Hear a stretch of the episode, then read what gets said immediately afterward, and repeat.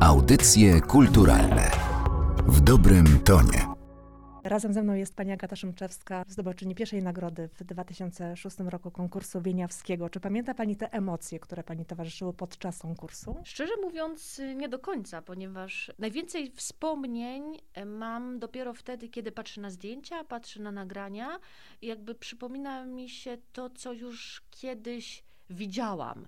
Natomiast to były tak silne emocje i tak niesamowite doświadczenie i też człowiek działający w takim trybie zadaniowym, to znaczy ja się nie zastanawiałam, ja nie kalkulowałam. To chyba trochę tak jak sportowcy na olimpiadzie, jakich by zapytać, na przykład czy Kamil Stoch pamięta swój skok, na przykład z Soczi, to obawiam się, że może mieć z tym drobne problemy, tak jak i Robert Lewandowski, też każdej swojej bramki strzelonej nie będzie pamiętał, więc ja też konkursu jako tako nie pamiętam, gdzieś to ląduje w takiej przestrzeni, którą chyba mózg automatycznie wypiera, ponieważ nie jestem pewna, czy emocjonalnie, tak naprawdę, będąc tam w samym środku, człowiek po prostu by sobie z tymi wszystkimi emocjami tak na gorąco poradził. A tak na chłodno, jak się właśnie na to spojrzy, a tutaj mi wręczają na przykład złoty medal, o, a tutaj grałam na koncercie laureatów, o, a tutaj była nagroda 25 tysięcy dolarów, co może już dzisiaj przy takiej inflacji nie robi wrażenia, ale proszę mi wierzyć, że wtedy, w 2006 roku, to była niewiarygodna fortuna, w szczególności dla e, studentki, która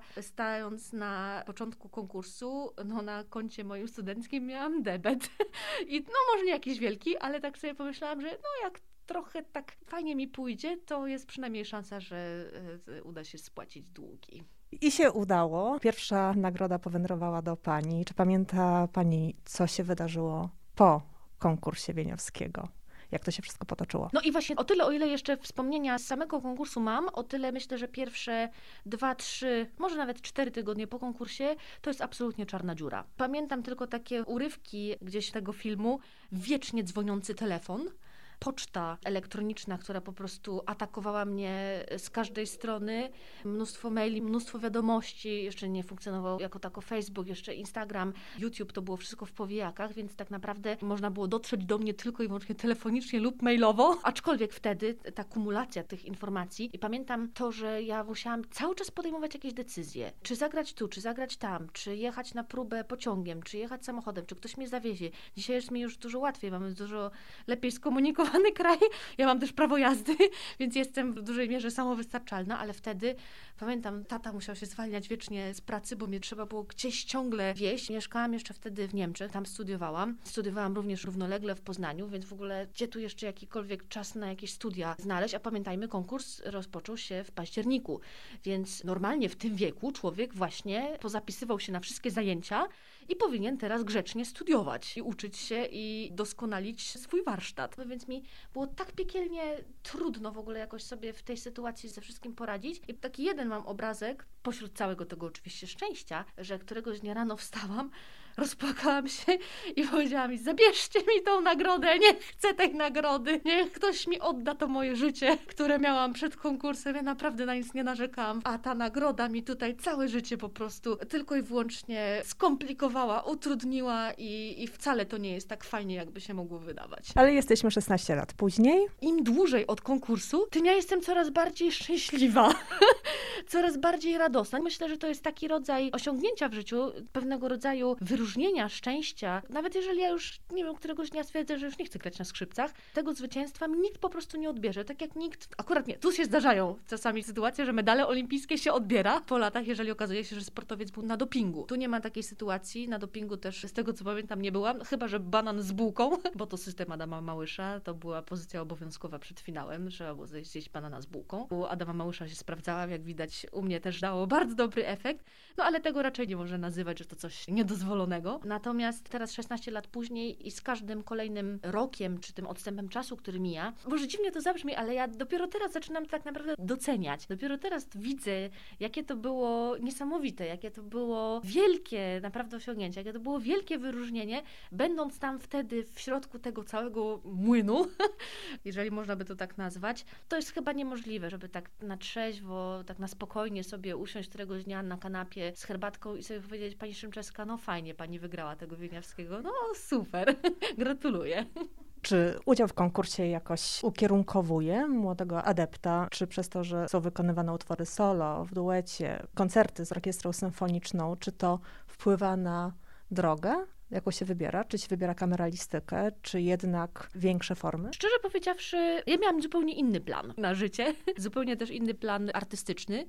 I zwycięstwo w konkursie rzeczywiście tutaj postawiło mnie w takiej sytuacji, kiedy życie dało mi ogromną szansę w bardzo krótkim czasie łyknąć, tak chyba to trzeba naprawdę nazwać, łyknąć niesamowitej ilości repertuaru, tego solistycznego i to w sumie o co chyba dzisiaj wszyscy najbardziej się biją, tak? O te koncerty jako solista z orkiestrą, móc praktycznie co tydzień, czasami dwa razy w tygodniu, czasami trzy razy w tygodniu, rzeczywiście stawać przed orkiestrą w naprawdę najwspanialszych repertuarach, bo od Mendelssohna, przez Brucha, Beethovena, Brahmsa, Szymanowskiego, Owieniawskiego, nie wspominając, no to jest spełnienie marzeń. I to jest też taka niesamowita trampolina, żeby w tak krótkim czasie tyle materiału opanować, nauczyć się, mieć odwagę wyjść, zagrać i też jakby z koncertu na koncert rozwijać się i doskonalić, szlifować tą swoją interpretację. Więc to jest niewątpliwie taki czas, który z punktu widzenia teraz, chociażby tego, że sama jestem pedagogiem, wspominam niesamowicie pozytywnie. No nie ma chyba lepszej drogi do właśnie tej doskonałości niż bycie ciągle na scenie, nawet jeżeli to są trudne przeżycia. Czasami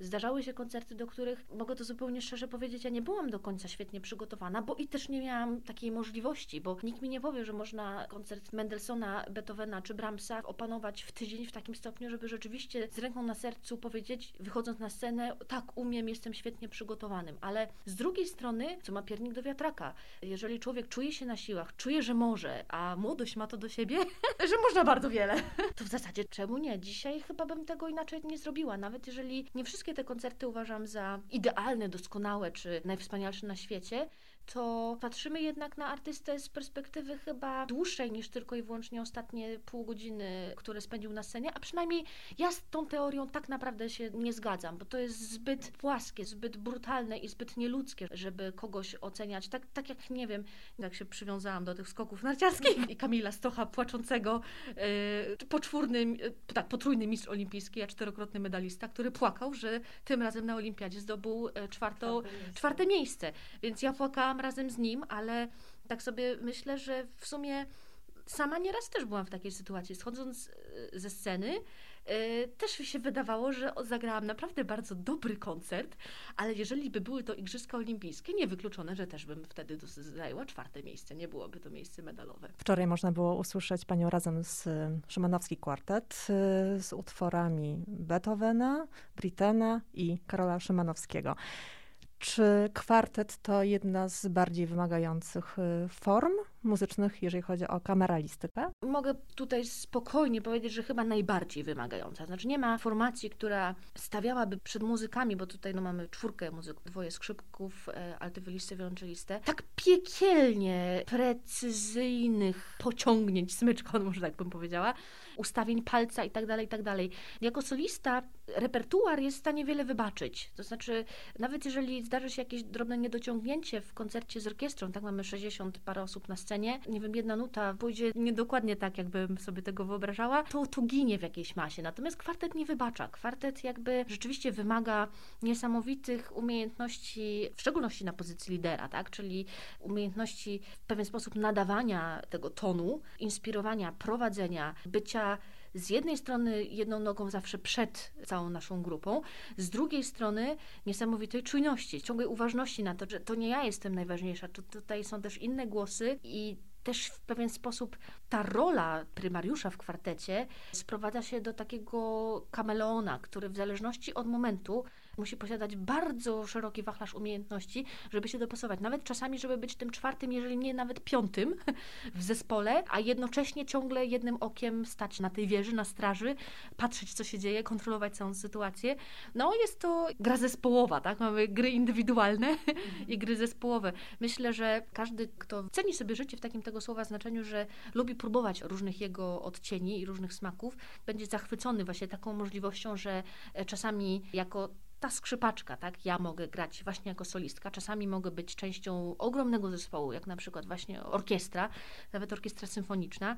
Czasami może być to kwartet e, smyczkowy, czasami może być to kwintet, trio, sextet, oktet, nonet. Grałam naprawdę w tak przeróżnych składach, jakie tylko i wyłącznie powstały, gdzie mamy literaturę, żeby taki skład e, pokryć. Tym niemniej e, rzeczywiście formuła kwartetu smyczkowego też widać po literaturze. To jest chyba ta najbardziej święta, najbardziej nobliwa, owiana największą tutaj dbałością kompozytorów. W sumie każdy kompozytor, którego nazwisko myślę, że nie tylko koneserzy kojarzą, tak naprawdę swoje jedne z najwybitniejszych dzieł poświęcił właśnie na kwartet smyczkowy. Myślę tutaj o Mozarcie, o Beethovenie, o Haydnie, o Brahmsie, o Bartoku, chociażby o Karolu Szymanowskim, tak? Dwa kwartety smyczkowe.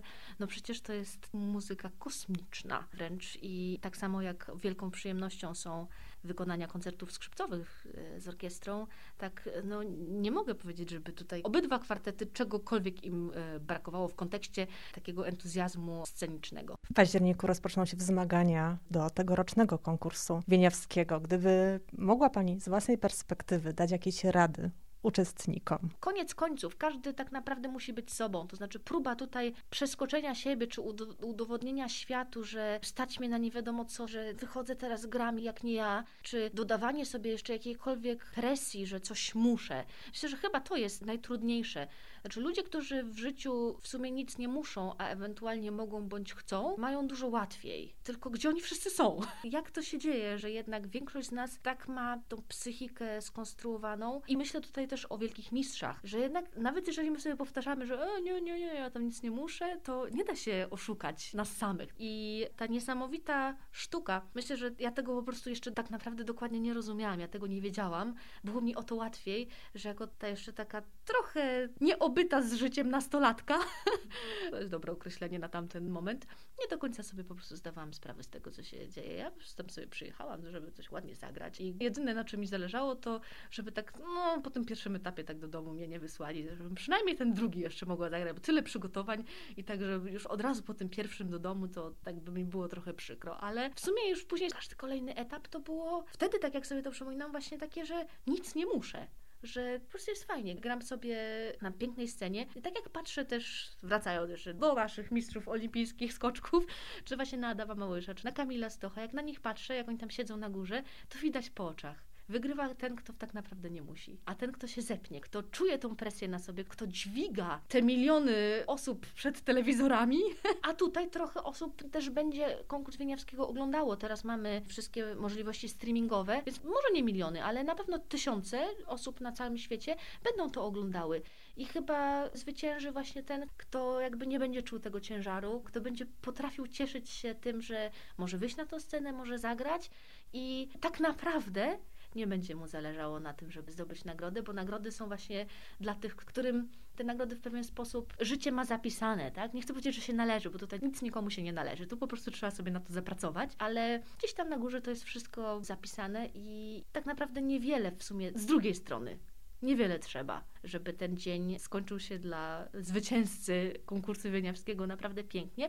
A też pamiętajmy, że konkurs Wieniawskiego, jakby nie było, to nie wszystko, to nie całe życie. Kolejny będzie za 5 lat. Tu ma problem tylko ten, kto rzeczywiście już jest pod limikiem wieku. To może się nie wyrobić na następny, ale mm, też druga, trzecia, piąta nagroda, nawet dojście do drugiego etapu też może być wspaniałą przygodą, bo nieznane są nasze losy i jakiekolwiek dobre zaprezentowanie się na konkursie to już jest naprawdę super krok w drodze do celu, który każdy z nas indywidualnie sobie oczywiście określa. No i jeszcze jest coś takiego jak szanowne jury, których werdyktów nie zna tak naprawdę nikt, nawet myślę, że oni sami do końca tego nie znają i nie rozumieją. Ocenianie sztuki jest to coś tak piekielnie niewymiernego, niesprawiedliwego i pozbawionego tak naprawdę w sumie jakiegoś sensu, bo o tyle, o ile przy skokach no przynajmniej widać, i czy poleciał, czy nie poleciał. Jeszcze mamy tam wiatr, jakieś oceny sędziowskie, ale powiedzmy, no jak ktoś skacze 140 metrów, a reszta 120, no to tu chyba nie ma wątpliwości. Natomiast czym ten koncert Wieniawskiego może być lepszy od innego koncertu Wieniawskiego, to tak naprawdę ja do końca nie wiem. Ale na tym chyba też polega ta rozkosz śledzenia konkursu i dobre przygotowanie właśnie od tej strony mentalnej, też o dobre przygotowanie od strony fizycznej, to znaczy, żeby być w dobrej kondycji, tak, żeby stanąć na start konkursu w miarę wypoczętym, nieprzemęczonym, nieprzegranym, bez żadnych kontuzji, bez bolących pleców, rąk. To już jest naprawdę bardzo, bardzo dużo. A że grać będą młodzi skrzypkowie, skrzypaczki z całego świata, to mam nadzieję, że czeka nas naprawdę wspaniałe muzyczne widowisko. Pani Agato, pięknie dziękuję za rozmowę. Życzę wielu fajnych i miłych koncertów. Bardzo dziękuję. Audycje kulturalne w dobrym tonie.